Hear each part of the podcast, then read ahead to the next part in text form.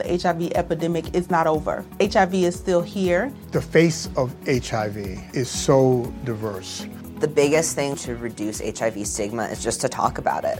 Testing and PrEP and HIV treatment and how effective it is today. Undetectable equals untransmittable. Whether you're positive or negative, there's not a wrong door. Whether it's testing or whether it's treatment, do it for you, Montgomery County. Learn more about HIV testing, treatment, and prevention at doitforyoumc.org.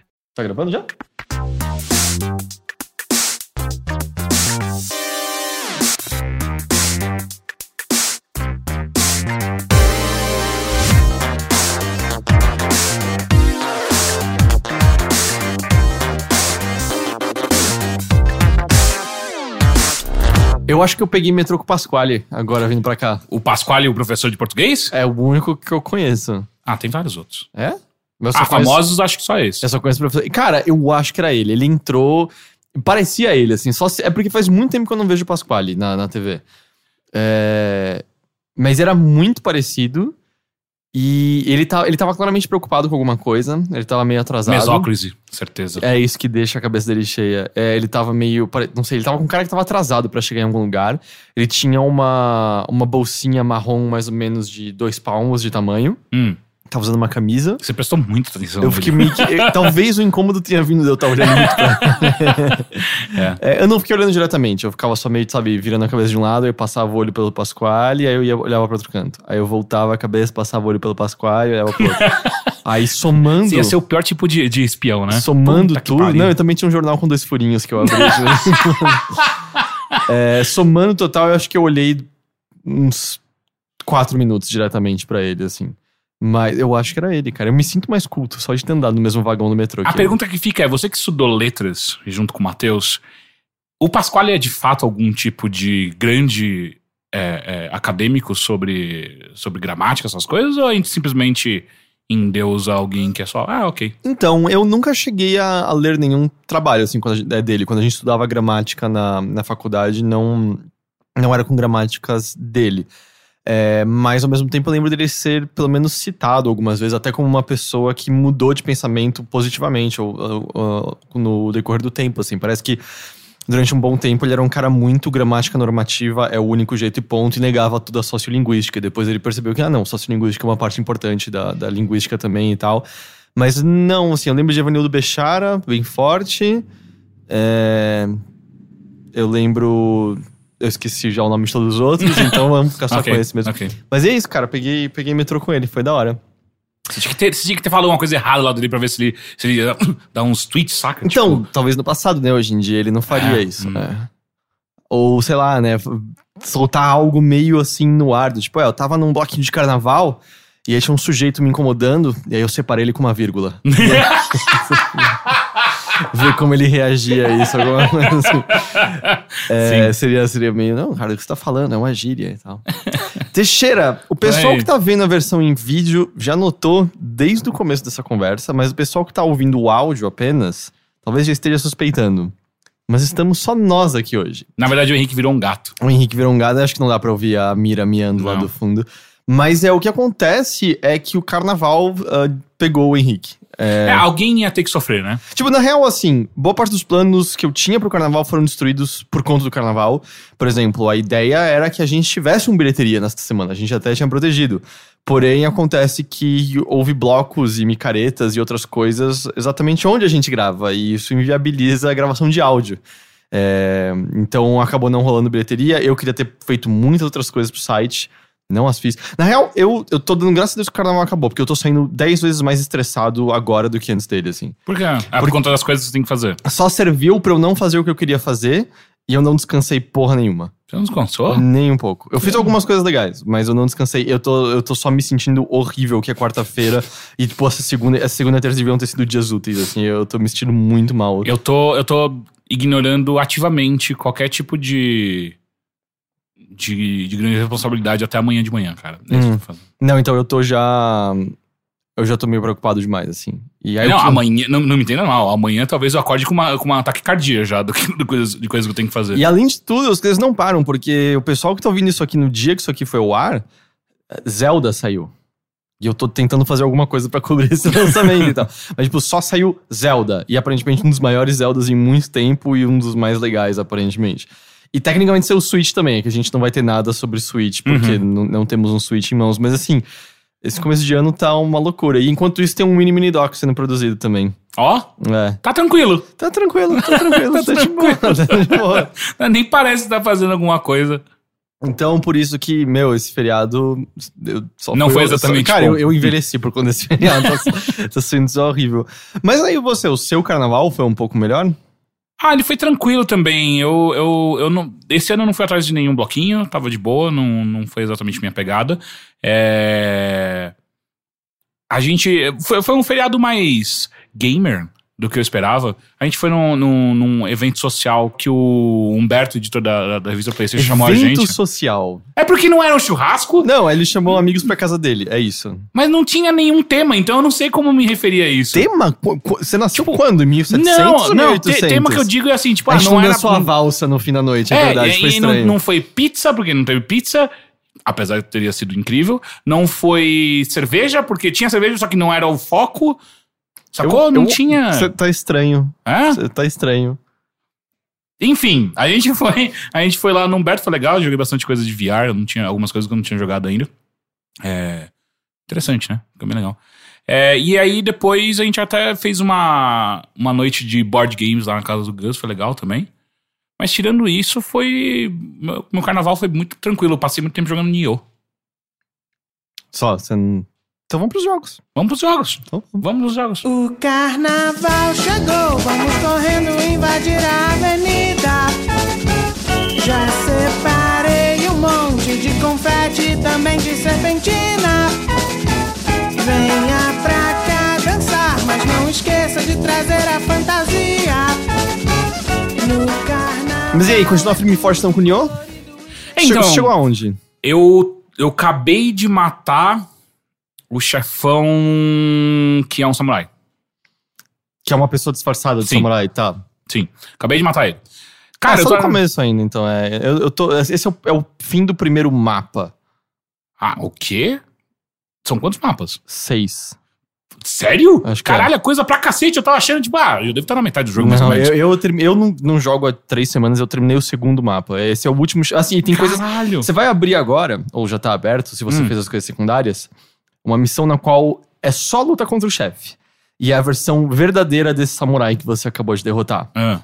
Eu. Foi a única. Assim, o jogo no geral eu não acho particularmente difícil. Não, eu tô achando fácil. Mas essa foi a luta que eu falei, ok, eu vou parar porque eu vou quebrar esse controle ao meio daqui a pouco e tal. Porque ele não toma stagger e ele te mata muito rápido. E você, eu quero que você teste e veja. Aparentemente a recompensa é boa, são umas armaduras da hora e tal. Mas esse chefe eu achei. Foi o único que eu desisti até agora. Então, eu acho que eu tô jogando então, de uma maneira que talvez isso, especificamente ele não tomar stagger, não me irrite. Porque eu não tô jogando com espadas ou machados ou marretas, eu tô jogando com a corrente, a bola corrente. Uhum. Bola corrente. É, a, a corrente foi esse. Isso, corrente foi isso. E ela. Sugi. Sugi. Ah, cada um tem um. Kusarigama. Kusarigami, acho que é, É, isso. é, é. Enfim, e aí ela raramente dá stagger nos inimigos. Ela. Só os inimigos realmente mais fracos que, que eles vão tomar, mas qualquer. Como é que é que chama? Yokai? Qualquer yokai não toma stagger dela, sabe? Então.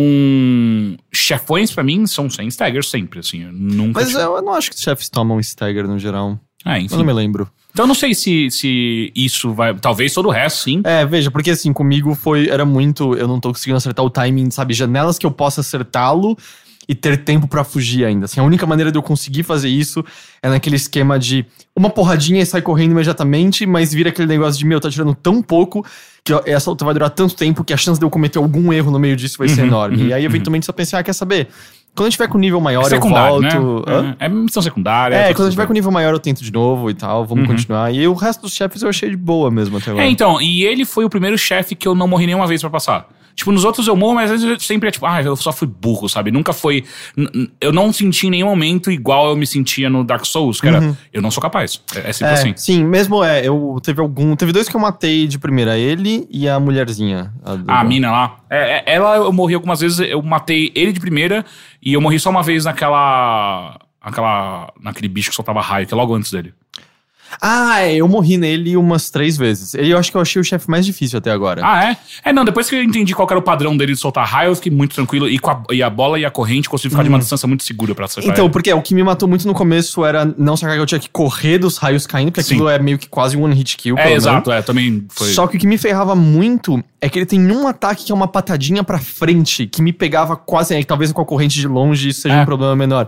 Mas essa patadinha me ferrou várias vezes. Mas ele eu achei, eu, ele eu achei tretinho, assim. É, então, eu tenho sentido que muitos chefões, eles entram num padrão muito previsível com a bola e a corrente, especificamente, porque eu consigo ficar a uma média distância que nenhuma outra arma consegue, que coloca ele sempre num estado que é um ataque que eu consigo prever facilmente. Então, esse, esse, esse chefão em específico, ele tinha um raio que ele, ele fazia só um. como se fosse um, um raio laser, que ele passava só na, na frente dele. Sim, só que você fica meio esquerdinho ele já não te pega. É, não é nem só esquerda, tipo, você vai pra trás e volta, é isso. E a distância que eu fazia era sempre eu dava um passo pra trás e passava o raio, eu já conseguia atacar acertava com- um ataque, dava um passo pra trás e ele entrava no mesmo padrão porque eu tava na mesma distância, ele tentava me acertar com isso. E eu fiz isso durante um tempo. Demora mais o chefão? Sim. Mas, cara, é muito Você tá tranquilo. seguro, é, é. exato, sabe? Tá muito. Tanto que no final eu liguei até o, o poder especial só pra, tipo, ah, vamos acabar com isso rápido, vai. Eu volto e me esqueço da, da Living Eu Weapon. também. É, eu, eu esqueço bastante que eu tenho esse recurso. E ele não é tão. É que eu não botei muito ponto na, no atributo relacionado a ele. Pode ser que seja por isso que o meu É, não então, é eu tão... descobri que eu, eu dificilmente vou mudar o que eu tenho agora, que é a do touro. Hum, eu, tô, eu tô usando tubarão, acho que agora. Porque a do touro, ela me dá uma coisa que é muito, muito boa, que é quando eu bato em inimigos, a amrita que sai me recupera a vida. Mas enfim. Ah, tá, ele tá, e aí você sobe de nível mais rápido e. É, não, só subo de nível, porque daí se eu tomar uma porrada no, não no chefão especificamente, mas em qualquer outro inimigo, eu tomo uma porrada deles, eu bato neles e volta a minha vida. Então tá, Ah, eu não tá. preciso mais gastar é, é, medicine pra, pra voltar a vida e por aí. É, Elixir. Uma coisa que eu demorei, assim, eu acho que só quando eu passei do primeiro mapa que eu percebi, porque eu não tinha olhado com atenção, é a quantidade de atributos passivos que você não ativa do seu, do seu espírito guardião. A não ser que você você tenha. tenha a pontuação É, então, eu botei necessária, 11 então. pontos só pra ter isso. Eu do- também do- tô, eu tô a caminho disso, acho que eu tava com 9 ou 10 justamente, que, ah, eu quero ativar essas coisas passivas, tem Sim, coisas sim, úteis sim, aqui. É, então, e aí e ele também é uma, uma Living Apple bem, bem forte, porque ela- ele dura mais do que os outros que eu tinha, e ele é mais. Ele aguenta mais porrada. Então eu consigo ligar aquilo e ir pra cima do chefão e ficar batendo até tirar uma Entendi. boa parte da vida. Eu fiquei variando no geral, porque não tem nível, né, de cada guardian, cada espírito guardião. Então você Uhum. pode trocar eles meio que à vontade né, em cada templo, sem consequência. Fiquei trocando pra testar, mas normalmente eu tô focando nos que dão algum boost de agilidade, alguma coisa, porque eu me foco mais em esquiva. do- Eu nunca defendo nada, eu meio que esquivo quase tudo. Eu não faço nem É que isso. tá longe, né? Eu tô de longe, é muito, é muito bizarro. Tipo, eu, eu sinto que o jeito. Não, não que esteja quebrando o jogo, mas o jeito que eu tô jogando é um pouco mais lento do que o seu. Provavelmente você consegue matar os inimigos bem mais rápido Mas do que é eu. seguro. Só que é muito mais seguro, sabe? E eu, eu ainda aprendi uma habilidade nova com a bola, com, com essa corrente, que eu jogo no inimigo e eu puxo ele pra perto, então ele cai prostrado na minha frente e eu já encaixo um combo grande nele. Então eu raramente. Daí eu bato. E, e volto, espero que voltar, eu fico desviando um pouco e faço a mesma coisa. Então isso tem sido uma coisa bem cheap que eu tô usando. Ah, mas se Mas o jogo funciona. permite, é, não é culpa sua. Exato. Mas enfim, só pra falar um pouco do jogo que você já falou dele, eu. Eu concordo com basicamente tudo que você falou, que ele, ele, ele não é Souls, mas ele aprendeu muito com, com, com a série e fez isso de uma maneira que, sei lá, Lords of the Fallen não conseguiu fazer. É, Lords of the Fallen ainda era é quase era mudando só a roupagem, Uhum. só que sem entender os pormenores que fazem os Souls ter algo que. Ter aquilo que encantou tantas e tantas pessoas, né? Exato, exato. E, e só, só que eu sinto que o Nioh, ele olha para pro que o Souls fez e falou: e se eu deixar um pouco mais acessível pras pessoas? E também, e se eu botar um combate realmente da hora nisso aqui, como a gente fazia em Ninja Gaiden, mais ou menos? Me- Sim. menos pulos, obviamente, menos, mas é, é isso, assim, o- pra, pra mim, sem dúvida, assim, o combate Nioh me é mil vezes mais prazeroso e satisfatório É. do que qualquer coisa E não é só isso, são várias mecânicas que ele. Ou ele, ele simplesmente ignorou da série Souls, por exemplo, que é quebrar arma. Puta, é tão da hora você não ter que se preocupar com isso. Eu ligo a defesa, tipo, o que eu, vai- o que eu vou perder é, é, é o kick, é a estamina. Mas foda-se minha arma, sabe? Vamos aí, cara, pode bater. Eu literalmente acho que nenhum jogo até hoje fez com que a mecânica de equipamentos quebráveis Seja fosse bom, né? divertida. Tipo, É, isso exato. nunca é legal. É, é impressionante como aquilo era um estresse o tempo inteiro na série Souls pra mim, que era tipo. ah, ok, eu preciso achar um ferreiro agora, sabe? Tipo, não adianta, minha arma mais forte tá pra quebrar, eu preciso voltar, é muito Porém, chato. graças a isso, tem aquele momento maravilhoso de você lutando contra o tigre.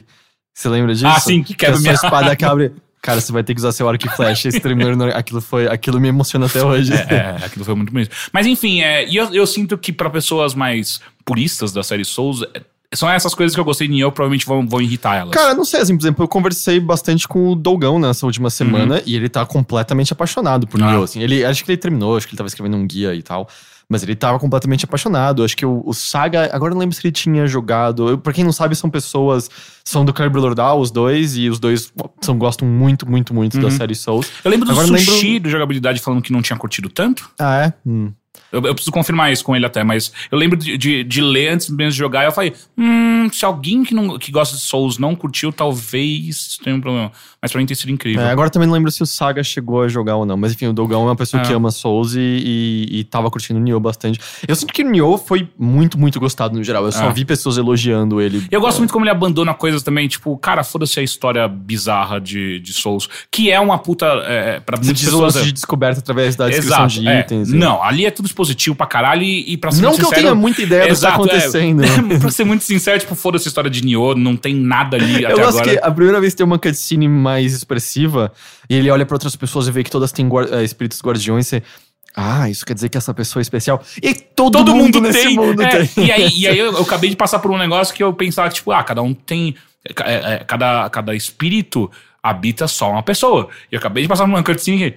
Não, todo mundo tem aquele espírito. É o mesmo pra todo mundo, a família aquele- inteira tem aquela porra. Ok. Ah, não, mas você tá falando de uma mulher que tem um. que tem um espírito específico? Porque É. eu tava achando que isso era a maneira de você perceber que antes ela era disfarçada e depois era ela. Não, não, não, não, não. É, depois você mata esse chefão que eu acabei de matar. Ah, Você tá. recebe o espírito do cachorro. sim, a Só ideia- que todo mundo tem. E aí você fica. Ah, mas. Eu tinha entendido que ele tinha passado pra você. É, não, todo mundo tem. Ah, é, aquele gato entra em você, né? Que permite Sim. você falar japonês. Sim, sim, então, sim, sim. Eu, É. eu não entendo, eu não entendo. Eu não, não ligo tanto assim, pra ser sincero, não, é pra e- isso que eu tô ali. não, E eu tava pensando nisso antes de vir pra cá, que é. O que eu sinto, o roteiro tinha que dar alguma maneira, algum jeito de explicar porque caralho que tem um ocidental no meio daquele negócio, daquela zona. E obviamente que o ocidental é simplesmente pra eles tentarem vender mais jogo, porque eu acho que. Mas é um... que é baseado numa história real, né?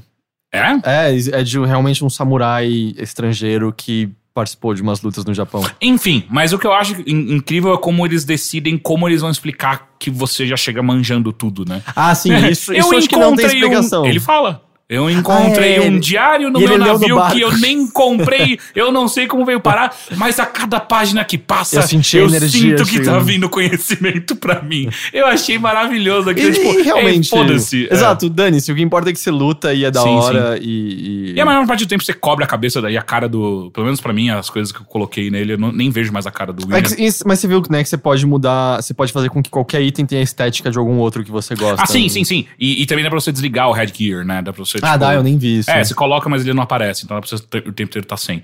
Mas.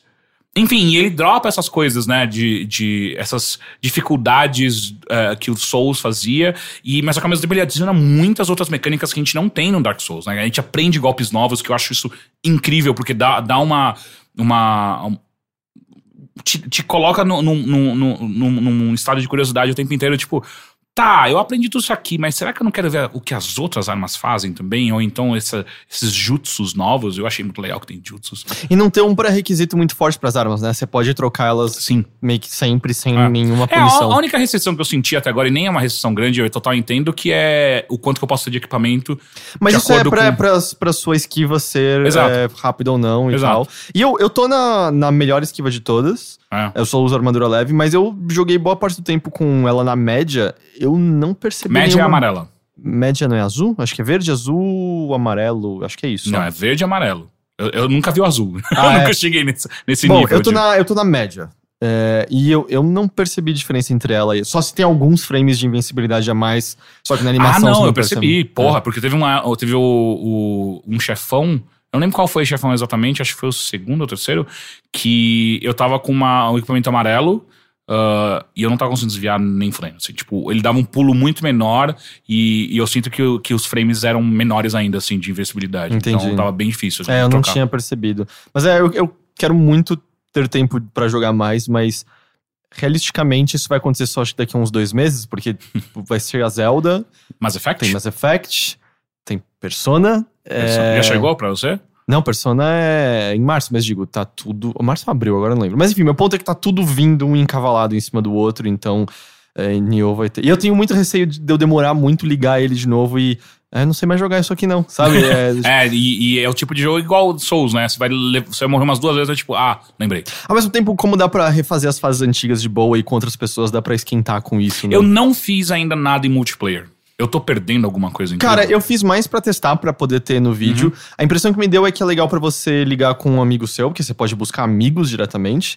E você pode ficar matando o mesmo chefe de novo pra conseguir loot específico e tal. Uhum. É, mas também me pareceu o, pareceu um jeito meio relaxante, às vezes, de jogar o jogo trocando ideia com outra pessoa, sabe? Entendi.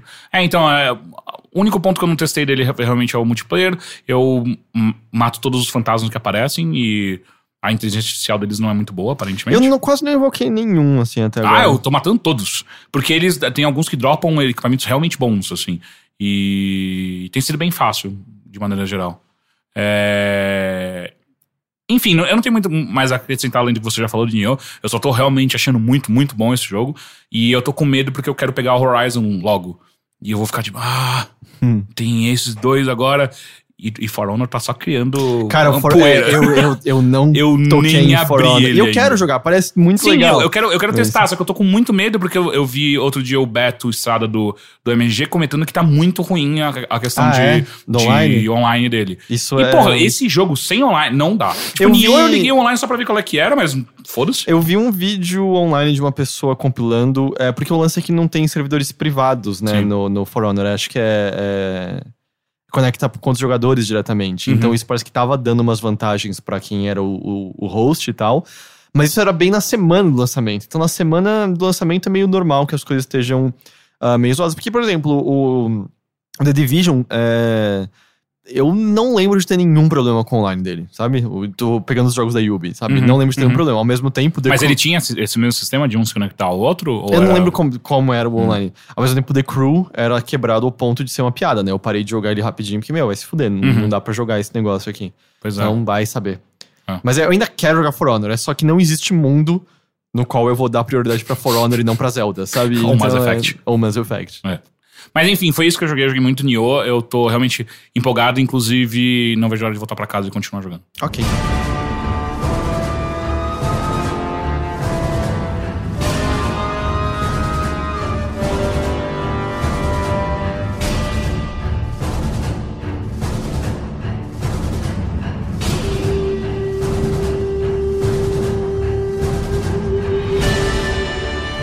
Eu tenho uma série de pequenas coisinhas que eu acabei jogando, até anotei tudo pra não esquecer aqui.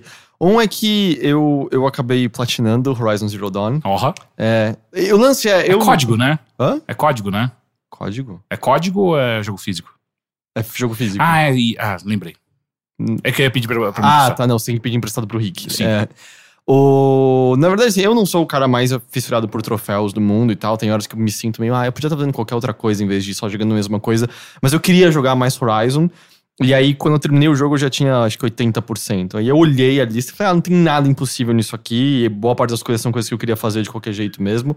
Por que não? E aí eu joguei mais, sei lá, 7 horas e peguei tudo e tal. E eu saí sati... E sabe, tipo, estou satisfeito. Eu vi tudo que tem pra ver nesse mundo aqui, legal. Quer dizer, na verdade eu não peguei todos os audiologs e tal, mas. Mas isso não conta como. Não, não tem, nenhuma, não tem nenhuma conquista também relacionada a terminar na dificuldade elevada.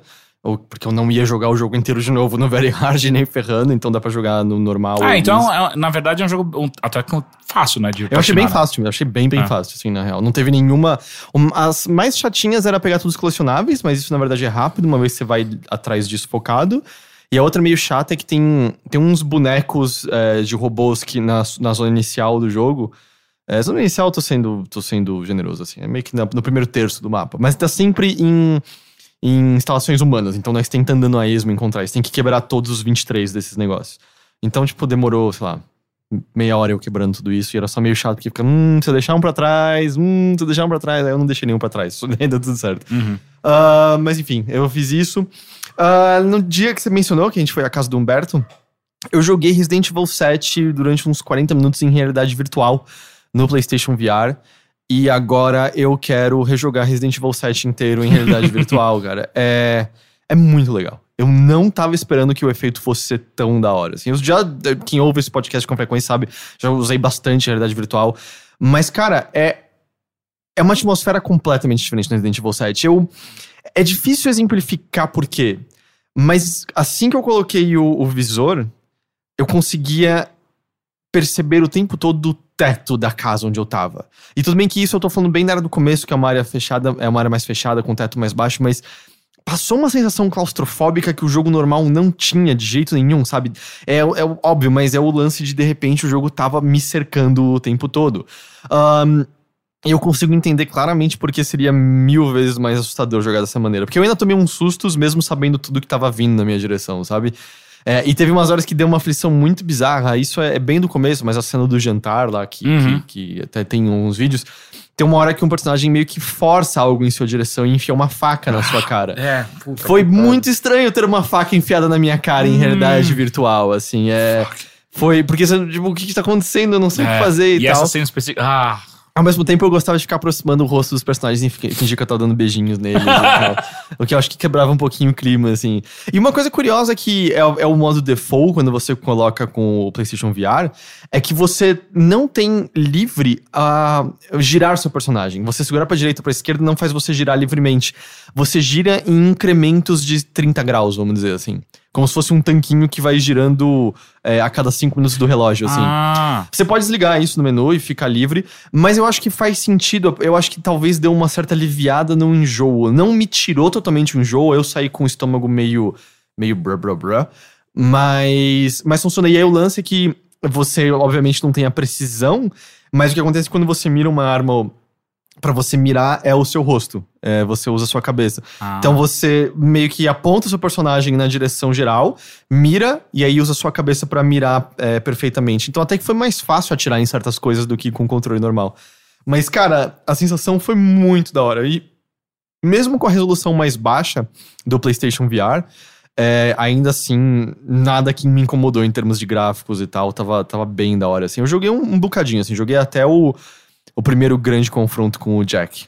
eh, que envolve um carro e uma garagem, sabe? Uhum, uhum, uhum. É, você terminou, aliás, Resident Evil Não. 7? Você parou É, onde? é, é onde eu preciso terminar. Eu parei assim que eu devo estar chegando no confronto com outra mãe. Tá, é, é- é, essa parte ainda é bem legal. Uhum. Então é, isso foi a última vez que você falou mesmo sobre ele, você nem Sim, jogou mais. sim, é. isso, Eu não joguei mais porque daí eu fui fazer outras coisas e chegou Nioh. E Entendi. Nioh tá me prendendo bem mais. Ah, fora isso, eu fui semana passada num evento da Namco Bandai, que é aquele tour que ela faz em diversos países. O Harada tava até aqui no Brasil. Ah, eu não entrevistei ele porque eu não manjo de Tekken, eu não, não teria o que conversar com ele. Ah, mas tinha vários jogos da lineup da Namco, né, que vão sair futuramente. E tinha algumas coisas interessantes lá. Ah, é? É. Por exemplo, eles estavam. Era uma demonstração que eu- era só. A gente não podia jogar, mas eu vi a Nino Kuni 2. Hum. E eu fiquei animado porque ele é meio diferente do primeiro, o combate dele. É, porque o primeiro, assim, você tinha liberdade de andar com seu personagem, né, pelo cenário de luta, mas o seu personagem era mais focado em magias, assim, o seu ataque corpo a corpo, pelo que eu me lembro, não era tão efetivo e era mais sobre você treinar aqueles Pokémon seus, seus e, e vê-los é, cuidar do inimigo. Dessa vez, você tem os Pokémons, mas eles, eles são mais pique-mim. É, no, Como assim? exemplo, no exemplo que a gente viu, você tinha ao seu comando três classes de bichinhos pequenininhos. Um era meio neutro, um era de fogo, um era de água. E tinha 10 de cada um. E aí o chefe que eu vi ser enfrentado era uma espécie de ursão, acho que era o primeiro chefe do jogo. Você podia comandar os Pikmins pra pularem no chefe e isso deixava eles norteados pra você colar e bater com a sua espada bastante nele e causar mais dano e tal. E o lance é que durante a luta dava pra ver, assim, quando ele não tomava cuidado, o ursão batia e matava um desses pequeninos. Aí só tinha nove desses neutros, por exemplo. Ah, e aí os que têm elementos podiam usar magias mais fortes, eu não, não, não entendi o que, que determinava o uso dessa magia. Eu perguntei, ô, mas como é que você recupera, como é que você pega mais? Ah, isso não está sendo falado sobre ainda nas mecânicas. Mas já me pareceu bem mais interessante do que o primeiro era, sabe? Só por conta disso. Eu não sei se vai ser do tipo... Você tem sempre só quatro tipos de bichinhos e... Você ficar e- arrumando o e seu. você ficar arrumando, ou se vão ter, sei lá, 20 e você escolhe quais quatro você quer ter com você o tempo todo, se dá pra você invocar mais no meio da luta, se isso é um recurso que acabou no meio da luta, você tem que fazer algum tipo de mini quest pra obter mais, ou tem que usar um item, não sei e tal. Ah, você podia trocar de controle pros outros personagens, que eu acho que no primeiro você podia também e tal. Mas sei lá, apareceu. Isso já me animou mais esse lance do, do, do Pikmin, Uhum, sabe? uhum. Ou se você quiser ser Roots, uh, Misadventures of Trombone. Sabe, lembra? Não. Lembra de Mega Man Legends? Sim. Lembra a, a- os antagonistas meio comédia? A garota, o cara e os servbots, que são os bonequinhos de Lego que eles comandavam? Acho que. Principalmente esses servbots. É, esse é um jogo que protagoniza eles. Você controla a trombone e você tem vários. São três tipos de jogos. É um jogo bem legal. São três tipos de jogos dentro, mas um deles você é a trombone num robozão e você comanda os servbots pra atacar inimigos, destruírem cenário. E aí você até podia treinar individualmente cada servbot. Ah, e aí cada um, foda. cada um desbloqueava um tipo de habilidade especial quando você. Então, de repente, usavam bazucas, um pulavam mais alto. Que da hora. Era muito divertido. Você podia mandar servbots pelo mundo pra voltarem com itens especiais e coisas Ó, assim. isso, é, isso é do que? PlayStation, primeiro de todos. Era bem legal esse jogo. Pelo que eu entendo, ele é meio raro. Ele não teve muitas cópias feitas e. Aqui no Brasil, bom, eu tinha pirata, obviamente. Então, Uhum. ah, mas, bom, voltando essa digressão. Joguei Ace Combat. É, o- é o 7? Puta. É o próximo. é, acho, acho que é o 7. É, é, é. E joguei em realidade virtual, no PlayStation VR. Ah, puta, esse é o tipo de jogo que pode ter grandes perigos de dar tontura pra caralho, né? Me deu dor pra caralho. É. Mas nada que eu não controlasse. Porque a minha lógica é. Pelo que eu entendo, você treina bastante pra pilotar um caça, É, bastante. porque uma das coisas que dá é um enjoo tremendo, na real. Assim, é uma velocidade que humanos não, não estão acostumados a, a viajar. Sim. E tem uma pressão, não tem no seu peito e tal. É, o G, né? Os Gs. Os Gs são, são fortes, né? São Sim. várias gravidades, né? Sendo Uma exercidas sobre você. ainda mais quando. É por isso que eles desmaiam, se eu não me engano, quando eles fazem. Eles Uma vão muito alto. muito forte, não é? Ao contrário. Ao contrário, Se eles fazem uma subida. tá, Eles estão vindo em uma descida e faz uma subida rápida, saca? Você faz esse elástico, parece que isso fode bastante. Entendi. E. E, cara, bom que assim, você pode voar de ponta cabeça à vontade, né? com o Puta, avião mas e tal. nossa, isso deve dar um nó E aí, cabeça. dá um nó, Mesmo que não for tontura, dá um nó pra você se Especialmente controlar. porque era oceano e céu, então fica, eu já não sei mais qual é qual exatamente aqui. Ah, e isso vai deixando o seu estômago meio embrulhado, mas teve uma hora que eu propositadamente falei, tá, deixa eu, deixa eu puxar isso aqui até o limite. Eu embiquei pra baixo com tudo. E aí, no último segundo, e eu acertei isso de. Eu não sei como, pelo menos a sensação foi que eu acertei. Puxei, assim, quase raspando a minha barriga do avião no, no mar Aham. e subi com tudo. Eu senti meu estômago trocando de lugar dentro do meu corpo, assim, sabe? Ele chegou, oi, intestino! Tchau, intestino! É, deu um embrulho, mas ao mesmo tempo foi, cara, isso tem que ser provocado, certo? Sim, Do tipo, sim, sim. não é saudável fazer o que eu acabei de fazer. É, não, e, e é o que você prova que você tá conseguindo causar a sensação que no mundo real a gente teria, né? Sim, e, e sem um VR você não sentiria, Uhum. a não ser que você tenha algum tipo de labirintite muito forte. Sabe um jogo assim. que me dava. Não, é- era nem labirin- labirintite nem nada, mas me dava uma impressão muito de. desses frios na barriga de cair? Era Spider-Man, o primeiro, se não me De engano, PlayStation? PlayStation. Quando você fazia uns saltos muito profundos, eu, eu dava uns negócios meio caralho, porra. Olhando pra aquela fumaça verde na rua, que era porque eles não podiam renderizar a rua naquela É, época. ah, Assassin's Creed também. Dependendo do salto que fazia, eu ficava meio. "Hum, esse feiro não vai ser o suficiente. Cara, eu acho que eu lembro que o mais bizarro disso era. Eu não vou lembrar que jogo que a gente jogava no Nintendo 64, mas era algum que de repente você tomava umas porradas e você voava muito alto e caía lá de cimão. Eu não sei exatamente qual era o contexto. Mas todas as vezes que o meu primo tava jogando e o personagem dele começava a cair de muito alto, ele começava, ai meu saco, ai meu saco, ai meu saco. tipo, eu não sei porque ele sentia dor no saco quando o personagem dele tinha ah, alturas muito Aham. altas, assim. Eu não sei por que isso poderia acontecer com alguém. Enfim. É... O combate pareceu outros jogos de avião que eu joguei. Eu nunca joguei outro. Trava a mira, solta a eu míssil. nunca joguei. Eu também acertei umas metralhadoras e tal. Sabe? Você ficava meio seguindo o cara. Ah, é muito raro, velho. Eu, eu quase não tento. E o acertar. lance é que a sua cabeça meio que ajuda a mirar, então eu acho que isso Hum. talvez torne um pouco mais fácil. Ah, mas eu nunca joguei outro Ace Combat, então eu não tenho como comparar. E na Não, Você não demo... jogou nem aquele remake que foi incrível do PS3? O... Não, nunca joguei nenhum Ace Puta, Combat. aquele era muito bom. Esse foi um dos que eu quase patinei, que eu gostei muito de jogar aquela porra. E também na demo não tinha nada do melodrama de anime, né? Que a história toda é. ah, meio- é? Eu nunca prestei atenção. Sim, a Não. história aparentemente é, um- é tudo bem melodrama, assim. É, mas foi legal, o que dá pra perceber muito claramente é a baixa resolução do PlayStation VR, assim. Ah, nesse aí dá. Esse aí é um mundo no qual qualquer coisa que você encosta, você corta a sua mão, porque os serrilhados eram pequenas montanhas, assim. É, ao mesmo tempo, quando ele tava em movimento, você percebe menos. Era quando você tava Ah, que parado o no... blur, né? Quando você tá parado no hangar que você notava, e eu acho que a maior parte do jogo é em movimento. E aí eu aproveitei que eu tava sentado, e aí levantei e sentei, tipo, imaginariamente do lado da cadeira, olhei pro lado e vi meu corpo piloto sem cabeça parado no avião e tal. Aí a moça falou: Não, por favor, volta, por favor, volta. Aí eu voltei e sentei no lugar Você certo. tem que falar, eu sei o que eu tô fazendo. que mais? Tinha lá também Little Nightmares. Não sei o que Tem é um esse. jogo que só tá distribu- sendo distribuído pela Namco, não é de produção deles.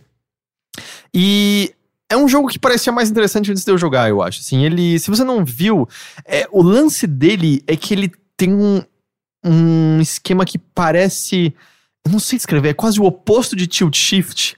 Como se fossem miniaturas que parecem grandes, sabe? Não coisas grandes que parecem miniaturas. Tá, de, de, de, de, de fotografia. Eu acho que lembra um pouquinho, um pouco o visual do, do- Daquele jogo que você controla um bicho vermelho, que você tem uma linha saindo de você o tempo todo.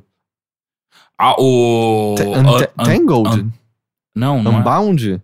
Um, Revel. Revel, Unravel. Nossa, Unravel. esse jogo sumiu da cabeça. É, lembra um pouco, sabe, aquele, o efeito que tinha nesse jogo. E é um jogo de terror. Só que é um jogo de terror, assim, que você vê tudo, é, não 2D, mas você vê lateralmente. E o cenário, pelo que eu vi, é só composto de puzzles meio básicos, de puxa objetos, pule em cima deles, atravesse isso.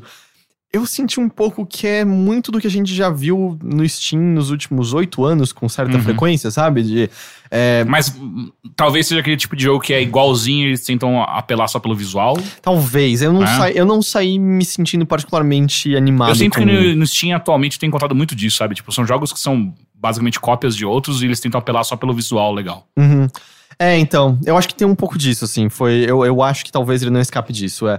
Tem algumas coisas legais, assim, tem um algo te seguindo. E aí o design desse algo te seguindo de vez em quando aparece como uma mão muito comprida e ossuda, com os dedos compridos, te agarra com tudo, porque ela é gigante, e põe você numa gaiola, por exemplo, e tal.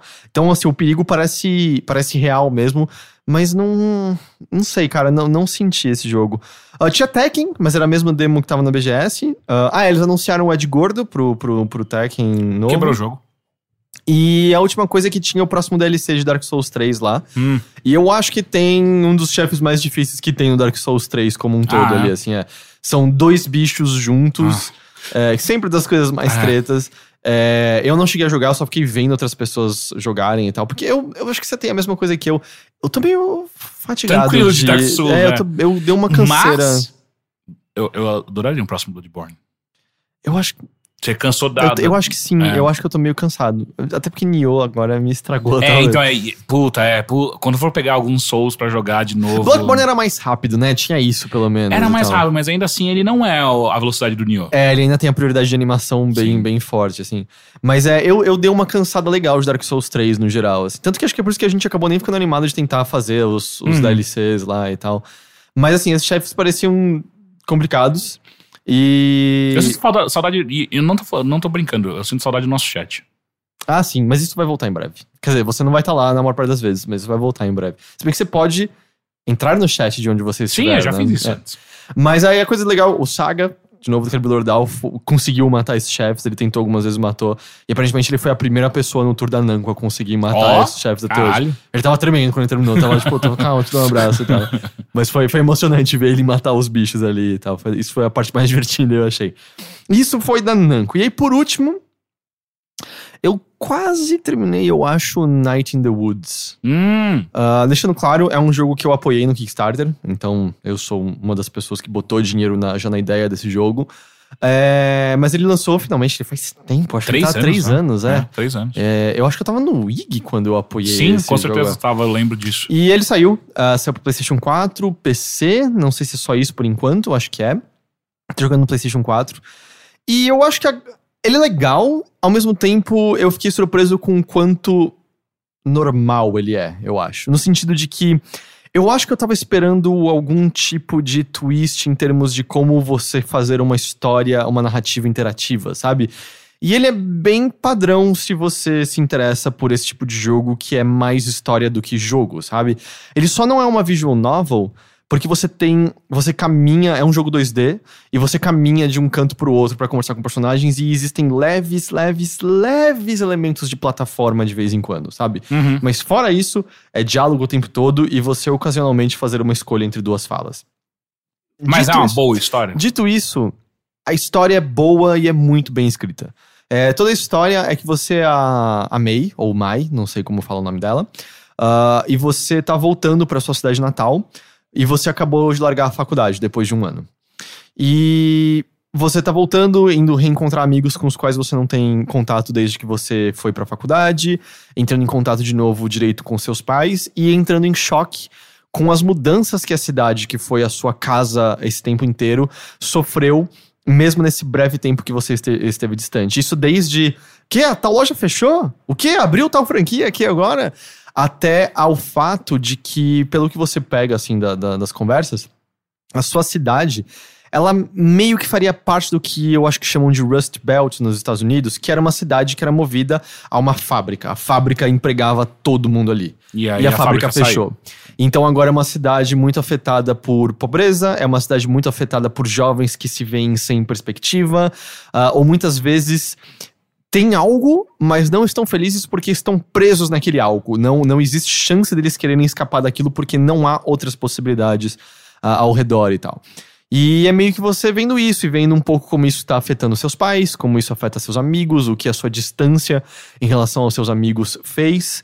Ah, não só a distância física, mas aparentemente uma certa distância emocional. A, a, a May, ah, aparentemente, você começa a ficar que fazia umas coisas meio zoadas no tempo dela lá, não manteve contato direito com pessoas que eram próximas a ela e talvez tenha magoado algumas pessoas no processo, ah, e acaba, acabou sendo bastante egoísta em alguns aspectos. E é meio que às vezes você confrontando isso, vendo seus pais querendo acolher a filha deles, ao mesmo tempo meio. A gente trabalhou a vida toda pra botar você na faculdade. Exatamente por que, sabe, você largou? E eu tô quase terminando e ainda não é claro, assim, quer dizer, eu acho que eu tô quase terminando. Eu tô no capítulo 3, eu presumo que sejam 4. Eu até agora, por exemplo, não sei por que, que ela largou a faculdade exatamente. Uhum. Existem Indícios. pinceladas do porquê, mas eu acho que ainda está pra surgir uma certa conversa mais forte. E aí, parte da interação que você tem no dia a dia é que você às vezes pode escolher com qual amigo você quer passar mais tempo. Ah, acabam rolando minigames ah, com eles. Assim, por exemplo, eu, eu saí com o Greg. O Greg é o seu amigo gay que é tipo, uhul, vamos zoar tudo. E tem uma hora que, sei lá, eu tava, fui pra um terreno baldio, ele foi me arremessar lâmpadas e eu ficava batendo com um taco pra quebrar as lâmpadas e tal. E é um minigame, sei lá, talvez tenha um troféu se eu conseguisse quebrar as lâmpadas. Mas é só isso, você quebrando lâmpadas e conversando um com o outro e coisas assim. Ele é meio que apinhado dessas pequenas coisinhas. Sim. Mas ele é gostoso, ele é bem bonito, eu acho a arte dele muito legal. Ele tem uma trilha sonora que eu gosto muito. É o Alec Holouka que fez a trilha, se eu não me engano. Ele é um músico bom, ele fez a trilha sonora de Towerfall, ele fez a trilha sonora de Aquaria. Na verdade, acho que Aquaria ele fez quase o jogo inteiro e tal. Ah, ele é um cara, ele é um cara. Eu acho ele um bom dev e tal. É, tô achando interessante, assim, tá? eu, eu sinto que o que eu tô tendo com esse jogo é o que eu tenho também com um livro de leitura agradável que eu quero, que em inglês eles têm a expressão page turner, sabe? Do jeito que eu. Eu quero muito ver o que vai acontecer em seguir. Eu quero muito saber mais sobre esses personagens. Ver. É tipo, tá sendo uma experiência muito gostosa, sabe? Não, não é que eu tô o tempo todo, meu Deus, meu Deus, eu preciso jogar, mas quando eu jogo, é tipo, ah, que, que horinha gostosa foi essa. Agora eu tô pronto pra desligar e dormir e fazer outra coisa, assim. E. E me parece uma história muito interessante, ainda mais que deve ressoar muito com, com jovens adultos do- dos Estados Unidos, né? Com essa questão de faculdade, quanto gastou de dinheiro pra ter na faculdade, e a questão também de desemprego que 2000... Se a gente tá falando de três anos atrás, a gente tá falando de 2003, 2012, que esse jogo deve ter começado, que era quando os Estados Unidos estavam saindo da crise fodida de 2008. Então... E ao mesmo tempo, acho que tem muito a ver, assim, ainda pega a nossa geração em si, né? Aham. Que é a geração que. É, a gente não consegue mais ter casa própria, né? É, A gente dificilmente vai conseguir sustentar um filho sozinho sem ajuda dos pais, né? Cada vez mais tem os, os indícios de como toda nossa faixa etária vive com a ajuda dos pais. Uhum, e a- uhum. Eu não sei se a gente é millennial necessariamente, mas. Mas eu acho que sim. É, mas é do tipo a geração que, ah, não tá dando mais pra viver com, com o que vocês deixaram pra gente Não é aqui. É, suficiente. não tá mais dando, É. não. E é um pouco disso também, sabe? São as pessoas é, meio que sendo ferradas pela geração anterior, mas também vendo a geração anterior não conseguindo mais se sustentar, assim. Tanto, tem um. Não, esse seria spoiler, não vou falar isso. Não fala isso. É, mas é, é legal. É, eu, eu não vi se ele tem tradução pra português, porque essa é a grande coisa dele, né? Se você não fala inglês, não tem como aproveitar esse jogo, infelizmente, porque ele é só texto. É, uhum. Eu devia ter visto isso, não vi. Verifique se for comprar ele, ver quais línguas. Eu vou chutar que ele não tem português, porque é um jogo meio que pequeno. E é isso, eu joguei muitas coisinhas picadas. Ah, não, tem mais uma coisa que eu queria falar. Qual? Eu joguei o DLC, o primeiro DLC de Resident Evil 7. Ah, sim, são as, as fitas a mais, né? Então, tem, a, tem. É que eles chamavam isso, assim. É que ele tem um. Tem uma parte que era um modo. Tem um modo que é meio que um modo survival. é, que é você lutando contra vários bichos e botando armadilhas. e Eu não gostei disso nem um pouco. Mas aí tem o outro que é a fita em si. Eu não lembro agora com quem você tá jogando nessa fita. Mas é, um, é uma parte do jogo que é meio escape room. É você Ah. preso pela mãe da família Baker num quarto e é só puzzle. Que e, é- e aí você tendo que resolver puzzles e ao mesmo tempo tem- sem- tendo que sempre lembrar de botar as coisas no lugar porque ela volta pro quarto de vez em quando e Ah, pode ver que, que da nada foi mexido. E assim, de longe os puzzles mais difíceis do jogo estão nesse conteúdo, porque os puzzles do jogo normal não são difíceis, né, na real. Ah, teve alguns que, assim, eu terminei em uma hora, mas dá pra você demorar menos se você for mais esperto que eu, e dá pra demorar mais se você travar em alguns deles. Teve realmente alguns que a gente olhava e, caralho, cadê a dica nesse negócio? Não tô sacando. Eles, eles usam poucos objetos de maneira criativa e variada, sabe? Você tem que retornar as mesmas coisas às vezes pra pegar novas dicas do que tava rolando ali e tal. É, eu achei bem legal. Eu achei bem legal esse Bedroom. E eles anunciaram Chris Redfield. É, vai ser um DLC controlando o Chris Redfield, que Ah. vai ser gratuito pelo que eu lembro de É, ter lido. é. isso eu não vi. Mas, enfim, Chris Redfield voltando. Pois é. E agora sim é esse que eu joguei. Então Ok. a gente pode ir pras notícias, que teve bastante coisa rolando também. Vamos.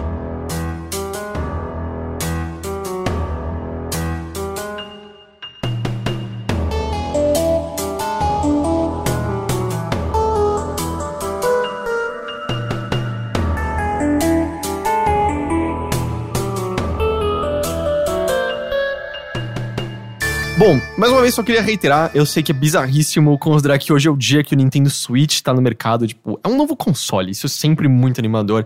Mas infelizmente a gente não tem como emitir nenhuma opinião, nenhum comentário sobre ele, porque vai demorar ainda um pouco pra gente poder ter acesso a ele, porque é muito caro no Brasil, é, é, custa, eu vi as lojas querendo vender por 3 mil reais ele, mais ou menos, Ah, e não tem Nintendo aqui pra gente ter recebido um, então... Dá pra comprar dois, daí você compra um, fica pra você, o outro você vende e você. É, você Não. paga e, É. e ainda sobra pra comprar Sim. outro se você for para os Estados Sim, Unidos. é, é bizarro. É, enfim, é só explicar por isso. É, é óbvio que a gente gostaria muito de poder falar sobre o Switch, mas infelizmente não há no momento como. É o primeiro, o primeiro console da Nintendo desde os 3DS que eu quero comprar. É bom, mas o 3DS foi o penúltimo, né? é, mas só que até então eu nunca quis ter nenhum. Aí o 3DS foi o É que primeiro. você não, você não teve na época do Super Nintendo, Não. né? E aí depois disso eu entendo, assim. Não. É, Vamos lá. Primeira coisa, a, a Epic, ah, conversando com o Polygon, disse que até 2018 o Fortnite vai ganhar um beta aberto. Você lembra do Fortnite, Teixeira? Eu lembro vagamente disso. Tá, o Fortnite foi, Ele foi anu- anunciado na E3 do ano passado, retrasado? Não, não, não. O Fortnite foi anunciado no VGA de 2011. Nossa! Ah, era um. Cara, é, é presta atenção. O Caralho! Cliff Dezinski tava na, na, na época ainda. Ele que anunciou no, no, no palco, se eu não me engano. E é um jogo meio Tower Defense, com um pouco de elementos de survival. Esse jogo é insano, porque muitas pessoas jogaram. Ele tá em alfa fechado há muito, muito tempo. Agora não sei se é alfa ou beta fechado. Né? Há muito, muito tempo. Mas tem muita gente jogando. Mas é, ele tá num desenvolvimento num tempo insano a essa altura. E agora que talvez ele entre num beta aberto e ele vai ter um desenvolvimento contínuo que nem o Paragon tá tendo. Que essa é a maneira como a Epic vai fazer jogos é, a partir de agora. Mas eu achei muito curioso assim, ah, próximo, até o ano que vem ele vai ficar em beta aberto. Você viu que Paragon apelou, né? Não, o que aconteceu? Eles lançaram um- uma personagem feminina que é basicamente nua. Ah, pra, você, é, pra você? Mas eu vi bastante gente elogiando o Paragon desde a última grande atualização, assim. É, eu que- não vi. Eu joguei só no lançamento dele. É, então no lançamento eu via que as pessoas reclamavam que o- a cadência dele tava um pouco estranha. A e- cadência, e pra mim, o maior problema era a internet. Mas aí parece que desde a última atualização eles reformularam o tamanho dos mapas, os pontos importantes, e parece que ficou da hora. Assim. E essa última atualização, eu tô dizendo, ah, já faz uns meses eu acho que ela rolou, mas. ah, mas eu achei só curioso isso, cara. Tipo, ô, calma, vai chegar o beta aberto. Quando? Calma. Peraí, calma. Quem, quem pediu? Quem tá nervoso atrás disso? eu, tô, com eu tenho curiosidade pra ver. Ah, não, agora é. também. Agora que você lembrou que ele existe, agora eu também quero ver essa porra. Ah, que mais? Falando de realidade virtual, desde o lançamento em outubro, ah, foram vendidas 915 mil unidades do PlayStation VR. Ah, que é um bom número, parece assim. A Sony tinha a meta de um milhão de unidades até em seis meses, então ela tá para conseguir alcançar esse número. Ah, é, um, é um número de unidades saudável no mercado, apesar de que eu ainda acho que a atitude da Sony anti-realidade virtual está estranha. Eu acho que ele teve uma revitalizada agora por conta de Resident Evil, mas por parte da Sony. é, eu não vejo mais ela falando tanto. Teve jogos que aparentemente morreram imediatamente. Parece que aquele Riggs hum, meio que ah, já é, era. Ah, é. Parece que ele meio que né? já era. Se não me engano, o estúdio foi fechado até, se eu não me engano, Caralho. o que, o que fez. Agora eu não tô lembrando se foi esse estúdio. Porque a Sony tá fechando vários dos estúdios dela, né? Uhum. E pode colocar na mira aí a Media Molecule. Vai sair Dreams e esse estúdio já era. cara. É, mas o que eu acho mais legal é que, assim, normalmente as, as indústrias só divulgam seus números se eles são bons. Eu acho que isso com tranquilidade faz a gente saber que nem o Oculus Rift nem o Vive venderam 915 mil unidades. Os dois com certeza venderam menos do que isso. Mas era óbvio, né? É, Só dado o preço, É. mais o computador. E tem uma outra coisa interessante também. É, no Japão, o PlayStation VR é praticamente impossível de você encontrar em lojas. Mas faz sentido. Quando você mora, quando você vê que o metro quadrado é um dos metros quadrados mais caros do Você não mundo. precisa de scale room. Você não precisa. Você tem já os É. consoles e gaming PCs não são uma coisa tão forte no Japão, né? Como É, são é. no E, Ocidente. e, e, e- e eu acho que também a questão da sociedade também. Tipo, a galera vive em coisas muito minúsculas, né? Se você coloca um negócio de VR que é gigantesco, se você coloca num, num ambiente maior, acho que deve ter um apelo ainda maior pra. É que o Oculus Rift não tem, né? Quer dizer, tem scale room, mas não como Vive, né? Então- Não, o que eu quero dizer é você consegue se, se colocar numa realidade que é maior do que o que você tá vivendo. Ah, sim, mas meu ponto é que o Vive e o, Rift não pegaram lá como o PlayStation VR pegaram, assim. Sim, sim, sim. Parece que tem horas que. Ah, igual, é o mesmo problema que o Xbox. É, o Xbox não vende nada lá. Não, não, e o. Caralho, esqueci o nome. Kinect? Kinect. É, o Kinect não tinha como vender lá. né? Mas é porque também os Xbox não vendem. Sim, não tinha Xbox, já, não- já era uma dificuldade. Ninguém comprava. Mas é assim, parece que é nível que quando ouvem que uma loja tem, forma fila de pessoas pegando senha pra possibilidade de talvez comprar um PlayStation VR e tal. Caralho. É realmente popular por lá. Mas, pô, eu achei, achei esse um bom número. Eu espero que isso seja um indício positivo de que coisas legais vão acontecer ainda com o PlayStation VR. Por mais que ele realmente seja o inferior dos três, por mais que ele tenha os problemas Mas é dele. muito bom porque se ele tá vendendo bem, ele é total a porta de entrada. Pessoas que, que ficarem felizes com, com o PlayStation VR possivelmente olham pra Oculus Rift e Vive de uma maneira mais. Ei, eu posso melhorar essa experiência que eu tenho aqui. Uhum. E talvez agora seja uma hora melhor do que antes, porque o Oculus Rift teve uma redução no seu preço. Ó, É, foi reduzido 200 dólares é, no pacote, que quando é o Touch mais o Rift. Caralho, então é o, paco- é, o pacote fica 598 dólares. O Rift sozinho caiu 100, então ele custa 500 em vez de 600. E o Touch sozinho foi pra 99, que acho que é uma redução de 50 dólares, talvez ou é de 100 Caralho. também, agora não me lembro. Mas é, é uma redução considerável. É, teve entrevista, isso foi anunciado acho que na GDC, agora não tenho certeza. Que a GDC tá rolando, né, enquanto a gente tá conversando aqui. E parece que, de acordo com o pessoal do, do, do Oculus, disseram assim: não, essa redução não é um impacto para as nossas finanças, e eles estão com o novo cara lá que entrou para comandar tudo. É um cara que na outra empresa viu os benefícios de um certo corte, o quanto que isso atrai um novo público, e é meio que. Eles provavelmente estão vendo linhas num gráfico que dizem: tá, a gente vai tomar um prejuízo maior com isso, mas, Mas, o que a gente tá ah. ganhando de usuário novo. Porque o número começa a soar menos assustador. Porque 500 dólares, que é- eu falei 500, né? Foi Uhum. Cara, 500 dólares era o preço Do do, PS4. Xbox One. e do PS4 também. PlayStation 4 foi lançamento. 399. Era 400. Ou foi PS3, então, que saiu 500. PlayStation 3 saiu por 600. Numa época que o dólar valia mais do que agora. Mas as pessoas vão trabalhar pra comprar o PlayStation 3, lembra disso? Obviamente. Foi o, como, era o, como era o nome dele, o ex-presidente da Sony lá? É, ele falou: as pessoas vão arranjar um segundo emprego pra comprar um PlayStation 3. Esse, é que o cara tinha vindo do PlayStation 1 PlayStation 2, tá ligado? Ele falou: não tem como errar. É. Ele errou. É, ah, finalmente anunciaram a continuação de Shadow of Mordor. Ah, vi. Puta Deu uma vazadinha no fim de semana e anunciaram logo em seguida. Se chama Middle-earth Shadow of War. E sai esse ano já, no dia Que 22 de eu agosto. acho que é um problema enorme quando você não bota dois nessas porra, velho. Ah, mas eu acho que é bom os nomes assim. Shadow of É? War. Eu só acho que o nome Shadow of War parece um jogo vagabundo de celular, sabe? É, é, Quer é. dizer, um jogo vagabundo que tem 100 milhões de jogadores e você não tinha ouvido falar dele até ontem, sabe? Alguma coisa assim. Tipo, Game of War, sabe? É. Quem joga esse negócio? É, os caras são os maiores É, é, milionários. É, do- o novo, novo, novo império. Mas e eu gosto que, tipo, ah, já vai ser esse ano. Ótimo. E eles estavam falando sobre o sistema de Nemesis que vai ser ainda ampliado e parece que as coisas que você vai fazer vão influenciar possivelmente o mapa inteiro do jogo em termos de vinganças Puta e que ataques. pariu. E isso é muito da hora, porque ninguém pegou esse sistema direito até hoje. Esse sistema. Cara, esse sistema fez aquele jogo ser animal. Sim. Tipo, sem Ah, não, ele. Eu não acho que é só ele. Não, assim, o jogo é não gostoso. acho. Mas era um jogo meio raso, assim, em termos de tipos de missões e tal. Era por conta dele que ficava da hora, assim, encontrar os orcs diferentes, Sim. com os nomes diferentes. E... Cara, esse jogo é muito da hora. Pô, eu não vou esquecer nunca Gurubashi, o olho furado, que filha da puta me Ele perseguiu até o final do jogo, Ele cara. virou seu grande Nemesis no final. Virou.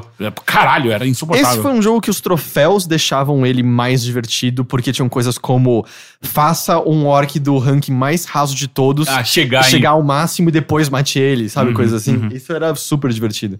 Esse jogo, esse jogo foi muito da hora. Ahn, que mais temos aqui? que mais temos aqui? Ah, sim. ah, lembra do Xbox Live Indie Games? A X-Blig? É, lugar onde a gente jogou, onde a gente jogou pela primeira vez coisas como Mount Your Friends, lembra? Uhum. E coisas como Unicorn, Unicorn Battle, aquele jogo de, de luta de dois unicórnios que os ataques eram beijos e lambidas, que a gente jogou. Oh, grande jogo que esse. a gente jogou na época do Ig. é, então, Caralho, as pessoas precisam procurar esse. eu acho que não tava mais, era, Era só no player do Ig. Arena isso. Shots, não era? É, mas só tá no player do Ig. Grande eu acho que tiraram inclusive, tudo né? do ar. Ah, não, só tiraram do ar as coisas do YouTube. As coisas do Ig estão lá ainda. Arena Shots. Estão lá porque eu outro dia vi o meu resumo que era eu comigo mesmo. Pá, sim, Que na minha cabeça era muito mais engraçado do que é de fato. Não, não, É. foi muito bom. É, Talvez não pelos motivos que você acha. Mas meio que um sucessor do X-Blig vai é, retornar, vai surgir no Xbox One. Ah, durante a GDC, a Microsoft anunciou o Xbox Live Creator Program, ah, que é um sistema que permite que desenvolvedores usem o Xbox One Retail, o Xbox One de usuários como nós, como plataforma de desenvolvimento, e se Caralho. autopubliquem. Isso é muito foda. Tem limitações. Ah, você não tem o poderio pleno de um kit de desenvolvimento, então você não vai estar tirando o poderio máximo do Xbox One.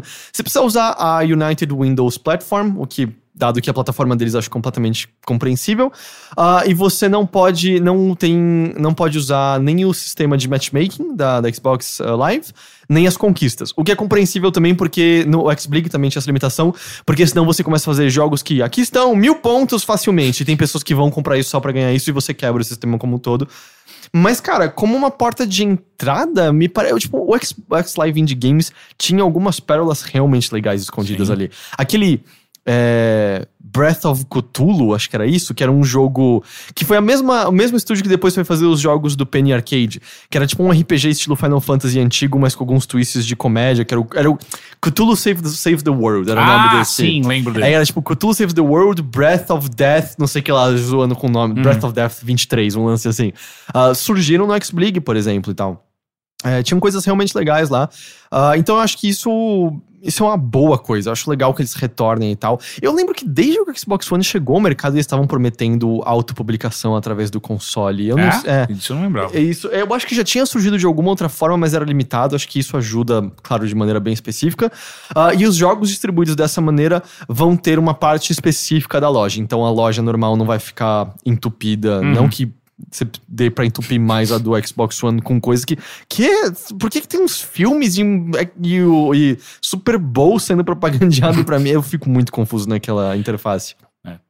E a Microsoft também anunciou eh, nessa semana É um grande novo sistema. o Xbox Game Pass, Yeah. que é meio que um Netflix pra jogos. Eu achei incrível. Eu achei bem da hora também. Puta é, porque ele tem uma vantagem enorme em relação ao PlayStation Now, que também dá pra se dizer que é um Netflix de jogos. PlayStation Now você joga via streaming. O Xbox ah, Game Pass, você baixa os jogos. ah, então, não importa qual seja a velocidade da sua internet, o jogo vai rodar perfeitamente. Sim. Vai custar 10 dólares por mês, não tem ainda é, anúncio pro Brasil. Ah, vai incluir mais de 100 jogos. Alguns exemplos que eles deram foram Halo 5, Soul Calibur 2, Payday 2. Ah, cada mês, alguns jogos saem, alguns jogos entram. E se você estiver jogando e gostar do jogo, você pode comprar ele com um desconto de 20% pe- é, pelo preço que tá no catálogo da, do, do Xbox Essa Game parte eu não Store. tinha visto. Ah, e por enquanto só no Xbox One e futuramente vai estar no Windows 10 também. Acho isso bem da hora, cara. Nossa, isso, isso é muito atraente pra. mu- Cara, tem uma. Quantos jogos eu testaria antes de, de comprar, sabe? E- ou mesmo jogar inteiro, foda-se. É, então, porque assim, eu não For acho Honor que... provavelmente entraria nessa lista. Eu, então, mas é que assim, eu não acho que vão ter os últimos Sim, lançamentos sim, dele. sim, sim, sim. Mas vamos supor, você não jogou a última geração, por exemplo, ou tá entrando agora nessa geração, ou jogou pouco. Cara, você paga, vamos supor que chega aqui que seja por 30 reais por mês, sei lá. Uhum, uhum. Tô fazendo mais que. tô fazendo conversão Cara, mas é muito dólar. mais fácil você jogar jogos por 30 reais ao mês do que o brasileiro médio consegue. Exato, porque e você tem acesso a um catálogo enorme de coisas. Sabe, Halo 5 saiu ano passado, sabe? Uhum, é um jogo uhum. novo. Né, e a, a- a- a base de fãs de Halo que, que existe. E aí dá- e o lance é dá pra você testar um monte de coisa. Tipo, ah, beleza, eu vou pagar por um mês, vou testar cinco jogos, curti um, comprei, para de assinar, joga aquele jogo até o fim e assina de novo quando você quiser, sabe, testar de Uhum. novo. Assim, tem várias Você tem, possibilidades. é, mas é, é possível mesmo? Tipo, eu acho que é, você paga é? por mês. Se você quiser cancelar o mês seguinte, você pode. Hum, Entendeu? O que acontece é, se você cancelar, você não vai poder continuar jogando o que tava baixado, a não ser que você Uhum, compre. uhum, eu só tô dizendo assim, ah, eu gostei muito, sei lá, de um jogo que vai durar 50 horas e eu posso jogar 3 horas por semana. Cara, para de assinar, compra aquele jogo por desconto, para de assinar, joga ele e assina Um de novo. Dragon's Dogma da vida. Por né? exemplo, sabe? Eu, eu acho, acho isso bem bom e é uma maneira de você tornar acessível jogos antigos que, na real, acabam raramente dando dinheiro para as empresas. Porque a maior parte dos jogos antigos você vai procurar provavelmente usado ou esperar um desconto super grande no Steam, alguma Hum. coisa assim. Ah, eu acho que isso é uma maneira de tornar bem mais legal o Nossa, acesso imagina se tivesse uma desenvolvedora de jogos barra videogames que tivesse possivelmente os clássicos mais amados do, do, do público em todo o mundo e fizesse um sistema parecido com isso. Imagina que incrível que seria. Né? Seria, seria Caralho, bom. já pensou? E se Que não fosse só, tipo, consegue dois encon- jogos por mês, eles não É. desaparecessem, fosse meio eternamente, Já pensou? ia ser um serviço e tanto. É, a É, que saber. pena que isso A nunca vai SEGA nunca vai fazer isso.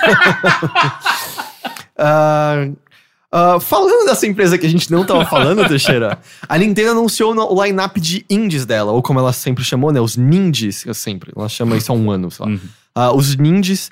Ah, que vão, estão a caminho do Switch. Ah, então, assim, quando eu digo estão a caminho, tem coisas que são ano que vem, que são no final desse ano, que são no meio do ano. Eu não peguei as datas, porque eram muita coisa, nem peguei a lista completa de jogos.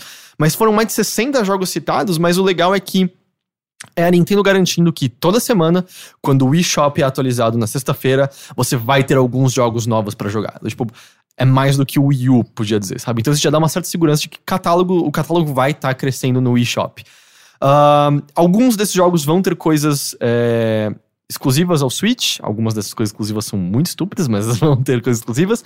Alguns deles vão estrear no Switch. Por exemplo, Steam World Dig 2 foi anunciado. E ele vai sair primeiro no Switch antes de sair para outros consoles. E o Kalele vai ter um modo multiplayer que vai estar pela primeira vez disponível no Switch. A gente, queria um multiplayer no Ukulele. Ouve esse próximo, então. Overcooked Special Edition vai sair no Switch, ele vai ter todos os DLCs lançados para Overcooked. E ele vai fazer uso do Rumble HD. Essa é o que tem de diferente no Switch. É só pra você sentir quando você estiver cortando Exatamente, algo. quando já picando, você Puta sente. né? que pariu. Ah, mas outras coisas que estão a caminho: Blaster Master Zero, Dandara, que é o jogo brasileiro bem da hora que eu joguei na, no Big. Quero muito jogar esse jogo. Qual que é? Ah, é um jogo que é Metroidvania pra tela touch. Ah, tá. Sei qual é. É, e aí você tá pode falando. jogar na Sim. tela. Ah, isso é uma coisa que saiu essa semana é, também. O, a Nintendo permite que jogos só sejam jogáveis no modo portátil do Switch e não com ele docado. Porque ela permite jogos que só funcionem com touch. Ah, É, tem um jogo japonês de ritmo que tem isso na descrição dele, assim. Então, e o Dandara não vejo como funciona. Porque assim, quer dizer, dá pra funcionar em alavanca, mas pelo que eu entendo, ele está por enquanto só otimizado pra telas de toque. Uhum. Então, acho que deve ser assim. Ah, Stardew Valley tá a caminho do Switch. Thumper, Celeste, que é um jogo também que tem a Mario Santo trabalhando nele, que tá, não sei se viu o trailer mais recente, mas tá bem da hora. Hum. Ah, são alguns jogos. Então, assim, Skytorn. Então, eh, vai- Celeste vai sair antes, sabe? É, eu né? percebi. É, então, assim, da hora. Isso dá, um- pelo menos dá um pouco mais de, de caldo, sabe, pro Switch. É, porque realmente, cara, eu tava vendo, assim, eu tô animado pra ter o console simplesmente porque é um novo console. Mas eu, eu já comprei o Breath of Fire. Breath of Fire. Breath of the Wild pra Wii U. Tipo, eu já comprei. Uhum. Porque eu, obviamente, quero jogar esse jogo no lançamento. Então, fora isso, a única coisa que eu quero jogar no Switch é Sniper Eclipse. Não tem nada até junho que eu queira jogar no Switch. Que bom, né? Porque dá tempo deles arrumarem todos os problemas que eu tenho lido, todos os reviews que eu li sobre. E- então é meio. Então é meio. Tipo, eu realmente tô olhando por aí, cara, é, é um lançamento meio fraco mesmo nele no geral. Ah, mas é, isso também era uma das coisas que estavam aqui, isso dá pra gente falar então. A, a imprensa americana, né, teve acesso ao Switch e saíram as primeiras impressões, né, o pré-review que eles chamam. Uhum. E meio que o, o que você vê em acordo com todo mundo é.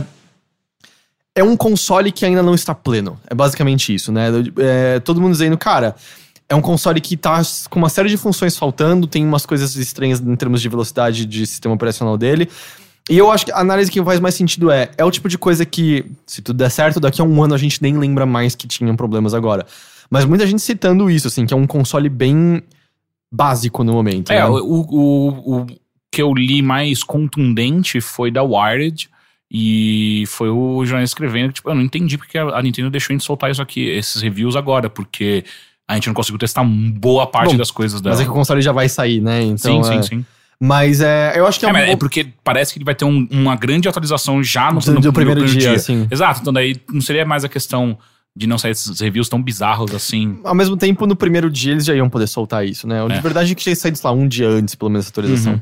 Ah, fora isso, muita gente comentou do, do lance dos Joy-Cons estarem perdendo conectividade com o Sim. console, né? E é o esquerdo, especificamente, Então, né? não, é que tá, o esquerdo é o que você mais sente, porque o pessoal tá jogando Zelda e a alavanca da esquerda é que você usa pra mexer o personagem. Ah, E aí, obviamente, que se o, o controle fica louco e começa a andar sozinho, você percebe nesse. Mas teve o Video Explain, acho que é isso o nome do canal, que foi o que primeiro percebeu o, o problema mais a fundo. Ele testou e com o da direita rola também. O lance é que a distância parece estar influenciando no, no sinal, e ele colocou, por exemplo, a mão na frente do controle e viu que o sinal já fica bizarro, e aí quando ele coloca nas costas, o sinal morre completamente. E aí isso as- é um puta e problema. aí as pessoas estavam percebendo que jogando no, no- no- com o, o Switch na, na base, na TV, tava sendo normal o controle perder conexão toda hora. E quando ele tá grudado no Switch, os Joy-Cons, não perde, porque o sinal tá perto um do outro. Isso é um problema. O lance é, eu vi pessoas que se diziam entendidas ah, dizendo que firmware pode arrumar boost de sinal de, eu acho que é Wi-Fi ou Bluetooth, não sei agora exatamente, acho que é Wi-Fi mesmo. Ah, É? pode, arrumar, pode arrumar é, boost de sinal. Outras dizendo, cara, eu não vejo como firmware vai arrumar isso, isso é hardware. Então eu não sei. Se isso for um problema de hardware. Relaxa, a Nintendo vai soltar um boost signal. Se isso for um problema de hardware, aí eu acho complicado. Aí eu acho que realmente. Eu acho que isso realmente pode atrapalhar muitas coisas, porque, meu, é, são pessoas sentindo isso ao ponto de desencanarem de jogar na TV e jogarem só com os Sim. controles ligados. E aí a bateria só dura 3 horas. Então você É, consegue é jogar. aí você pode de três jogar três com, com USB ligado, né, embaixo direto. Sim, você pode jogar com o USB ligado, mas se você colocar ele em modo de pé, sabe quando você. Com a basezinha lá, É, com a basezinha, o dele. kickstand, que chama, né? O, o kickstand, a Aí não dá bateria vai ligar, embaixo, não dá pra você colocar a bateria, então não dá pra você. Enfim. E o que tu não tá falando é que esse kickstand vai quebrar muito rápido, porque aparentemente Ah. ele é muito frágil, assim.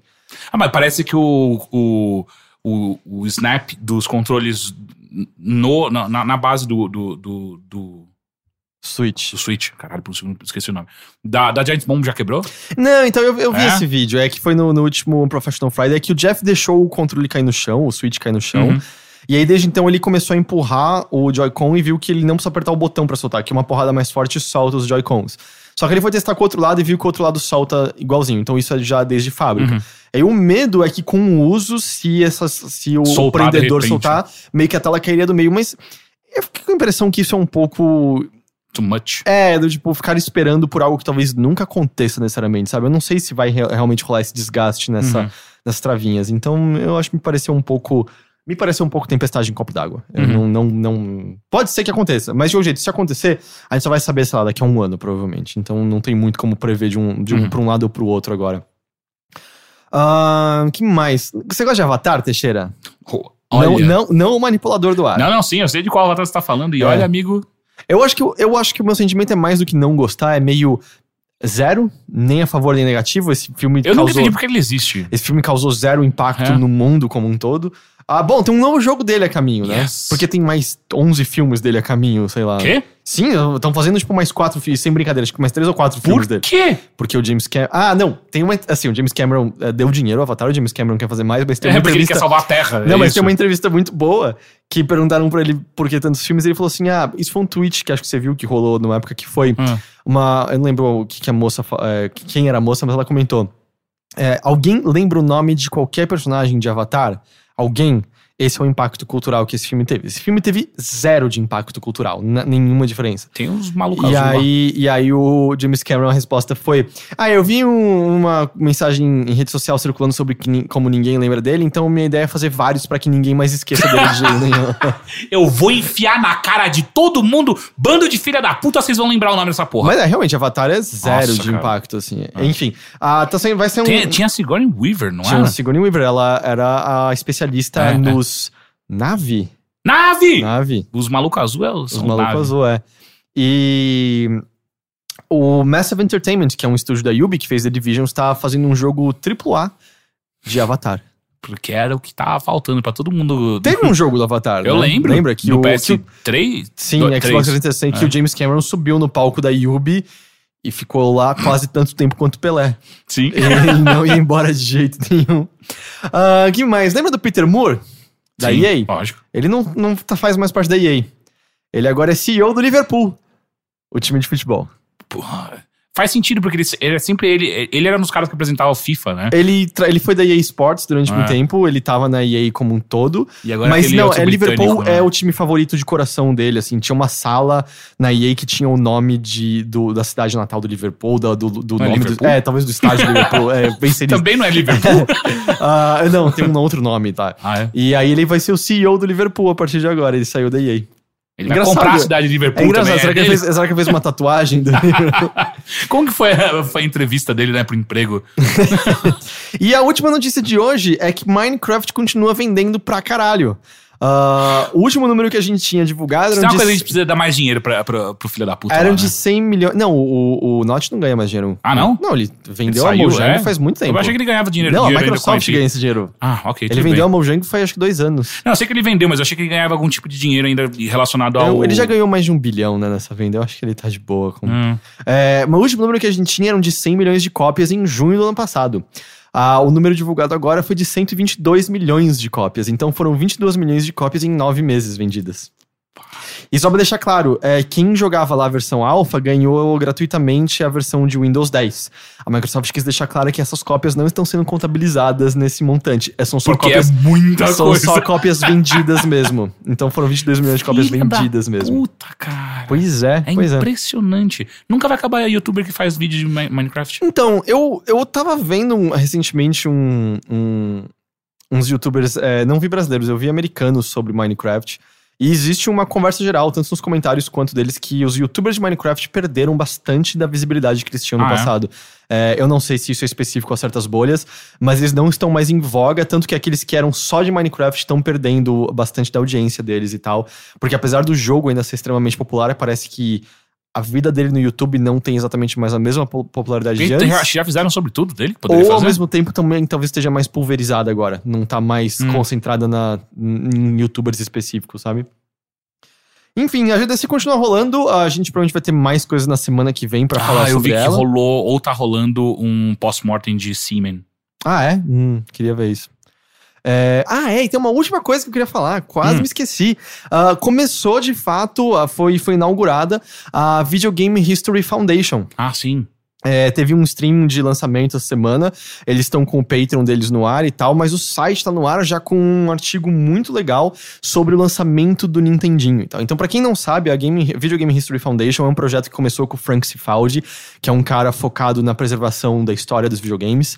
Ah, se você não tem dificuldade com, com inglês, procure a apresentação dele da GDC do ano passado sobre emuladores e preservação histórica. É fantástico. Essa é uma das apresentações na qual ele mostra que a Nintendo usa emuladores pra preservar os jogos dela. Não sei se você já chegou a ver isso. Eu vi. Não, eu No- vi vocês comentando, mas eu não li. É, não, assim, quando eles pegaram os códigos do, do Mario que tava no Virtual Console, o header do código é o mesmo header que o dos ROMs. E não tem nenhum motivo pra esse header tá lá, porque ele é de ROM especificamente. Eles tal. Ctrl-C, Ctrl-V na e porra aí, é, toda. E aí, tipo, meio. Ah, a Nintendo tá usando os emuladores também, parte do código deles pra ter os Porque jogos dela. às vezes nem ela sabe onde enfia as porras desses códigos originais. E né? os emuladores são muito bons, gente. Ele fala várias coisas nessa apresentação, como em nenhuma, nenhuma corte até hoje. E não tô falando de ROM, tô falando de, tribu, de tribunal, tô falando de emulador. Nenhuma corte até hoje atribuiu emulador como proibido. Não há nada ilegal no emulador em si. Nenhuma corte determinou isso até hoje. Só que as empresas têm medo. Tanto que o único jogo que era exclusivo a uma plataforma da Nintendo, que foi relançado para outras plataformas num pacote, foi Mega Man, que foi o estúdio no qual o Frank Cifaldi estava trabalhando que fez, e porque eles tiveram que desmontar todo o emulador e reprogramar de outra maneira para poder usar o jogo é só para não ter realmente nenhuma Ah. dor de cabeça legal e tal. Que E ele mostra, assim, ele fala sobre, a, como, comparando com preservação histórica de, de filmes, etc. É, é uma apresentação muito, muito boa. Enfim, Video Game History Foundation é um, negócio- um projeto que ele ajudou a organizar, tá no ar agora. E ela, como o nome indica, preservar a história dos videogames. E quando eu digo história, não é só pegar protótipos de jogos não lançados, fazer o dump deles e torná-los acessíveis a todos, é, mas também pegar, por exemplo, flyers distribuídos na CS daquele ano, propagandas feitas em revistas que não eram dedicadas a videogames, pegar os press releases feitos por empresas, porque isso também denota muito do que estava rolando Sim, na sim. época. Frank Cifaldi tem um artigo muito bom no Gama Sutra, para o site pro qual ele escreveu durante um tempo, que é a gente não sabe até hoje, certeiramente, qual dia foi lançado o Super Mario Bros. Ah, não? Não, porque foi um lançamento meio espalhado e não há registro. Então a gente não sabe exatamente qual dia Super Mario Bros. chegou às lojas. É, é insano esse tipo de coisa, sabe? Como a nossa história é.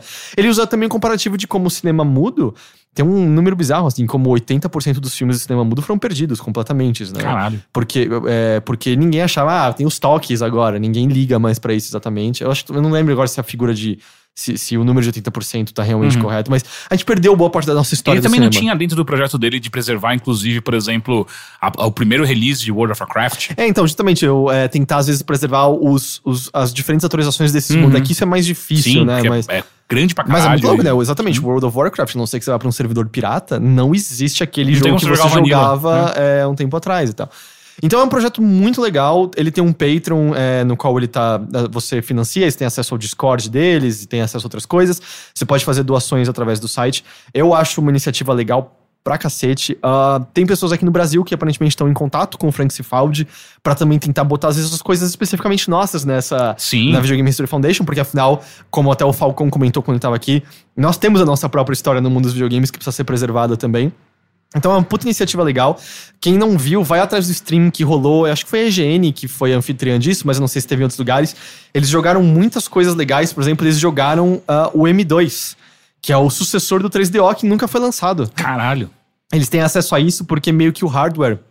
Ele chegou a estar numa, tá na E3 e tal, mas o hardware depois foi usado para máquinas de venda em lojinhas de conveniência e tal, e você consegue resgatar o hardware dessa maneira. E aí tem jogos que nunca foram lançados que eles jogando nisso. Então, é, eu não sei, eu entendo que to- não é todo mundo que se interessa por videogame se interessa por isso. Eu acho extremamente fascinante. Uhum. É, eu acho especialmente quando chegando, aparece na internet jogos nunca lançados, eu amo jogar essas coisas e tal. Então, dá uma olhada, Video Game History Foundation vale muito a pena, e se você tiver como apoiar, apoie.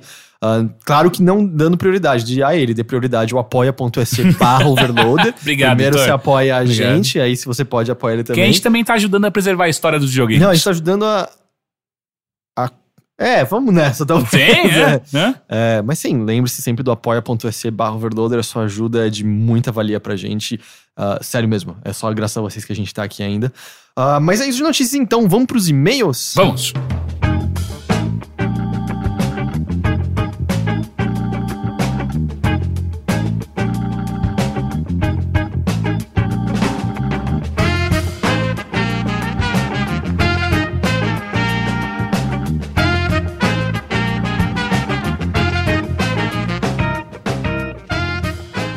Lembrando que caso você queira mandar um e-mail pra nós, você pode fazer isso escrevendo pro endereço eletrônico mothership.overloader.com.br e eu vou deixar aqui o mesmo chamado de socorro que eu deixei no bilheteria, porque no bilheteria deu muito certo. Eu vi. Mas no Mothership não tanto. Então mande e-mails. Porque, por exemplo, hoje eu acho que eu só peguei dois. Porque, assim, até tinha alguns mais, mas é que eu tento às vezes não ficar pegando muitos do mesmo assunto. Uhum. Ah, às vezes também só ter um anônimo por, por, por programa e tal. É, e aí, então, só peguei dois e-mails hoje. Então lembre-se, mande seu e-mail, ok? Mande. O primeiro e-mail vem do Rubens Mateus. Ele diz: Com o Switch chegando com seus controles de movimento, estou pensando em usar o Just Dance para me exercitar. Porém, tive uma experiência ruim com o Dance Central do Xbox. Acredito que o problema foi principalmente pelos cards que o jogo usava para explicar o movimento que eu deveria fazer. Muito simples e estáticos, não entendia como devia ser o movimento, e se eu não me mexer, o boneco central não, ori- não orientava em como o fazer. O Just Dance tem o mesmo problema, ou os cards laterais são bem mais explicativos e o personagem de destaque faz movimentos para espelharmos, ou ele imita a forma que eu movimentar. Obrigado. Eu acho que ainda pior. Então, sim e não. Porque o lance é assim, o que o Dance Central, ele. O que, antes de ir pra qualquer dança, na verdade, você tem que fazer o treino, que ele ensina os movimentos pra você. Se você entra no jogo direto, ele não te ensina. O Just Dance, na real, ele é um jogo muito mais brinquedo. do tipo, você. Ele lê muito menos os movimentos, porque esses movimentos importam muito pouco pra aquele jogo. Eu nunca esqueço. Foi quem que falou? Você não precisa nem se mexer com todas as partes do seu corpo, você só precisa mexer o É, controle. é que você mexe pra brincar ainda, mas Sim. se ele quer pra exercitar e tal. Porque eu sinto que. é- Por isso que o Just Dance destruiu o Dance Central. Porque as pessoas querem brincar, querem fazer as danças ridículas. E a, o jogo tem uma, uma arte ridícula divertida, sabe? Com aquelas pessoas de neon e coisas assim. Mas é, eu não lembro quem Eu que gosto falou. muito mais desse Central. Eu acho que é um jogo melhor. Eu acho que o Just Dance é um jogo mais divertido. E mais pra você botar a galera pra brincar junto funciona mais. É, eu não gosto disso. É, mas é, alguém comentou que uma vez jogando Just Dance perdeu pras cortinas dele. Quando tava com o Kinect. Ah, O movimento das cortinas ganhou dele, no, no- no- porque ele, ele saiu pra Xbox também. Então, cara, é, nesse sentido, se é só pra cima, eu não sei quão, quão bom é o exercício do, do Just é, Dance ou então, cara, tem. Ele fala se tem Xbox aí, é isso? Hum, não, ele Mas- quer comprar um Switch. Ah, ele quer comprar um Switch. Mas enfim, é. Ah, é, mas, ele tinha o Xbox Exato, Dance 360, Central. pelo menos. Ou talvez o One, né? Porque teve o Spotlight no One. Sim. O que eu ia falar é que tem, um- tem um- uns jogos de exercício, não é nem jogo, né? Mas tem uns programas de exercício especificamente voltados pra Kinect Foi que cancelado são, isso, eu acho.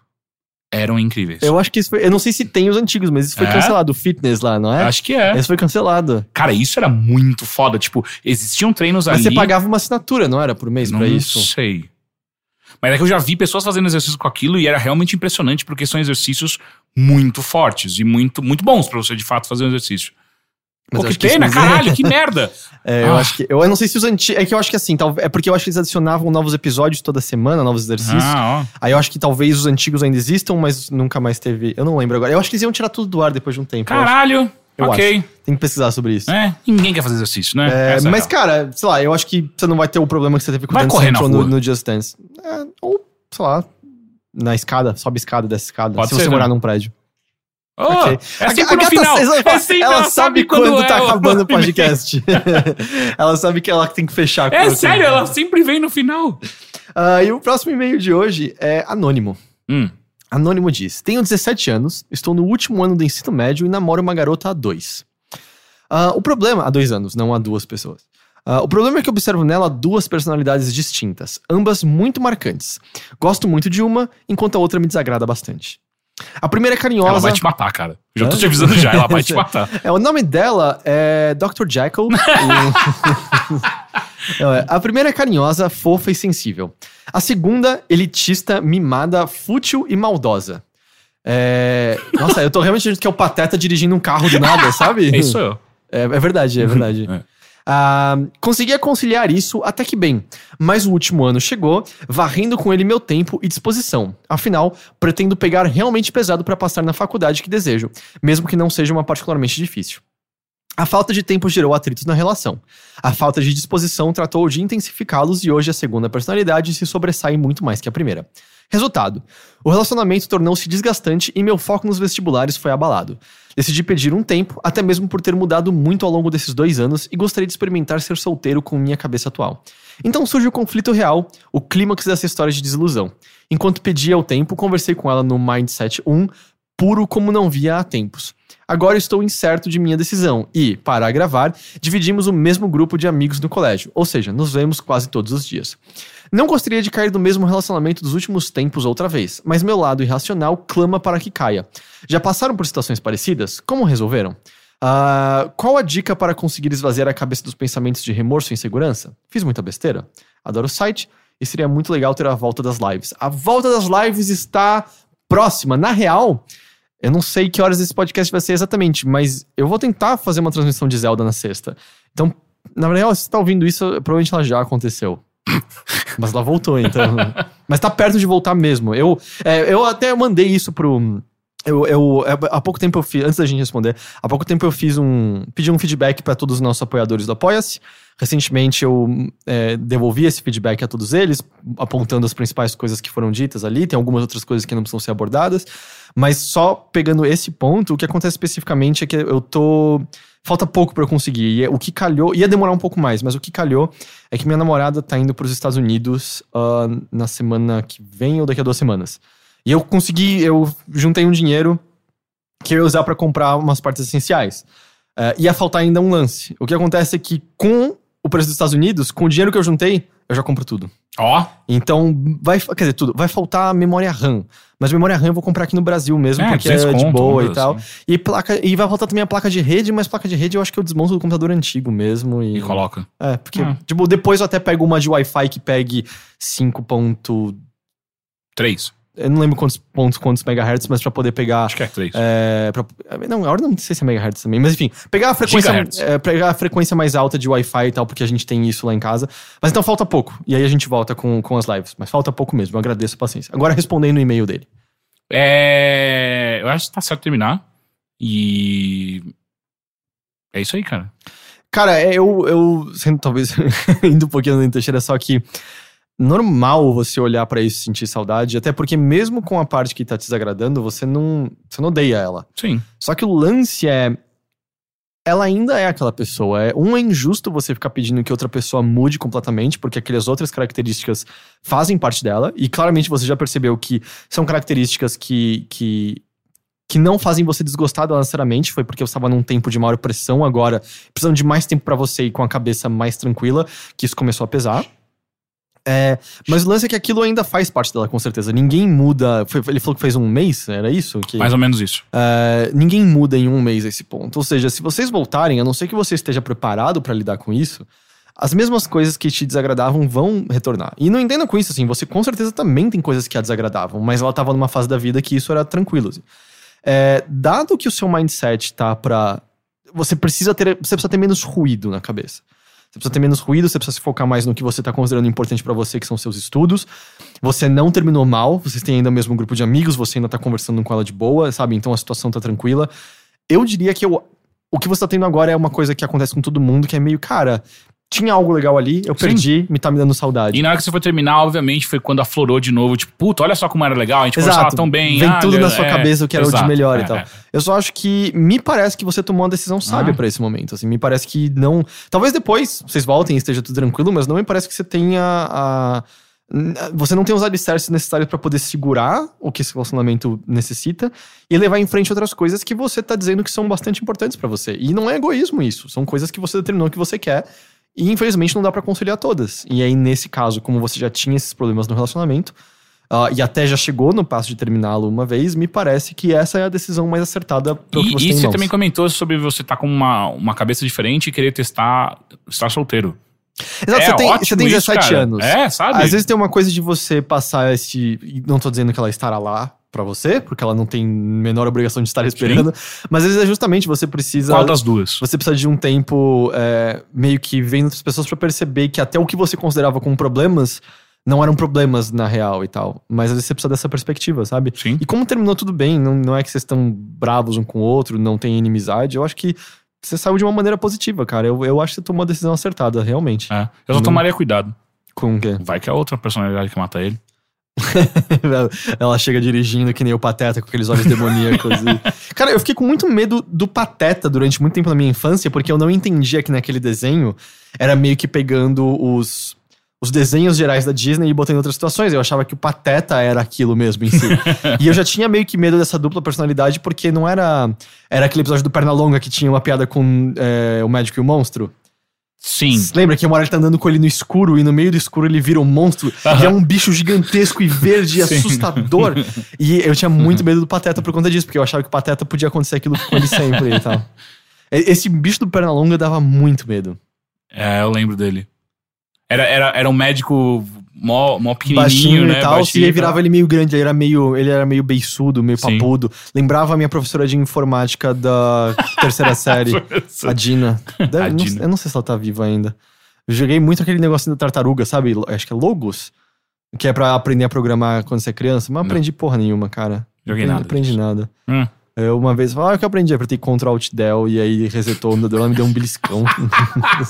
Eu- ah, eu lembrei agora de uma aula que eu aprendi o Alt F4. E aí eu mandei a sala inteira. Ô, então, Alt F4 o computador vai mais rápido. Ah, só, só essa tangente. Você lembra do Tiny Toons? Também tinha um episódio. Eu acho que era o episódio que o. o, o- eu esqueci o nome de todos. O Perninha, o Patinho e o Porquinho. Hum. Eu esqueci o nome de todos eles. O Pluck Pluck. e o nome do Torresminho. Sei lá, enfim, Bom, é, X. Eles roubam um bolo da loja. Ah. E eles são atormentados pela, pela culpa do bolo. E além da gente ser criança e não achar engraçado o bolo falando pra eles durante o episódio inteiro, me coma! Me coma! Tinha uma hora que um deles estava. Ele tem um pesadelo à noite e meio que acorda assustado no quarto. E aí ele acende a luz e aí tá só escuro, só tem os olhinhos, sabe, no escuro aparecendo. E ele acende a luz, sabe da maneira como às vezes você faz quando você tinha medo quando criança, só pra ver se não tem nada? Só que ele acende e tem praticamente grudado na cara dele, assim, em um centímetro de distância, um demônio gigantesco com uns olhos gigantes e a boca aberta, cheia de presas e garras, olhando pra ele com, uma, com um olhar faminto e assassino. Ele olha e apaga a luz, que é tipo aquela sensação que a gente tem, que a gente só verifica não tem nada. E aí você vê o olho abrindo dele devagarinho, meio. Tinha Quê? alguma coisa me olhando aqui, não tinha? E aí tem o demônio. É assustador, aquilo me dava muito pesadelo quando eu era criança. É, eu não lembro desse episódio, É, mas. esses são meus traumas. É. Gente, então isso encerra. Eu acho que foi um episódio mais curto hoje, até porque estávamos só, só nós dois aqui. Uhum. É, mas, infelizmente, não deu pro Rick estar aqui, mas aí também não deu pra cumprir algumas das promessas que eu tinha feito pra semana. Por exemplo, não consegui soltar o Horizon na terça-feira, o carnaval acabou me pegando também de maneira desprevenida. Não deu pra ter o bilheteria como a gente tinha prometido. A gente pede desculpas, mas semana que vem a Volta gente volta com, a, com o ritmo mais normal, com bastante coisa. A gente tem Zelda aí a caminho. É, com certeza vai ter cobertura dele. E então é isso. Obrigado, como sempre, pela audiência. É, continuem ouvindo a gente, sempre importante pra gente. Falem da gente pros seus amigos. E ah, isso é o que a gente lembra só de vez em quando, mas se você tiver tempo, entra lá no, no iTunes e põe uma avaliação Ah, é, pra faz sempre a gente, porque isso faz a gente ficar melhor avaliado no iTunes e às vezes faz novas pessoas nos descobrirem. É, Que legal. É sempre bom, é sempre bastante bom. Eu adoro Então- quando a gente recebe e-mails, tipo, olha, comecei a escutar vocês a. É, tem uma bilheteria que eu ia botar semana, mas aí não deu porque não teve bilheteria, então eu ponho semana que vem. É, é um dando bronca na gente. Ok. É, então é isso. Então a gente se vê de novo com mais Mothership na semana que vem. Os três devem estar reunidos lá. Vamos fazer que nem quando o Fala Bela termina o video show? Ah, ele não fazia uma posição de yoga? Assim. Mas isso não vai dar pra ver quem tá no áudio. Exato, mas é só Ah, então YouTube. vamos fazer pra câmera. Então, Tchau. peraí, pro áudio, tchau. Tchau!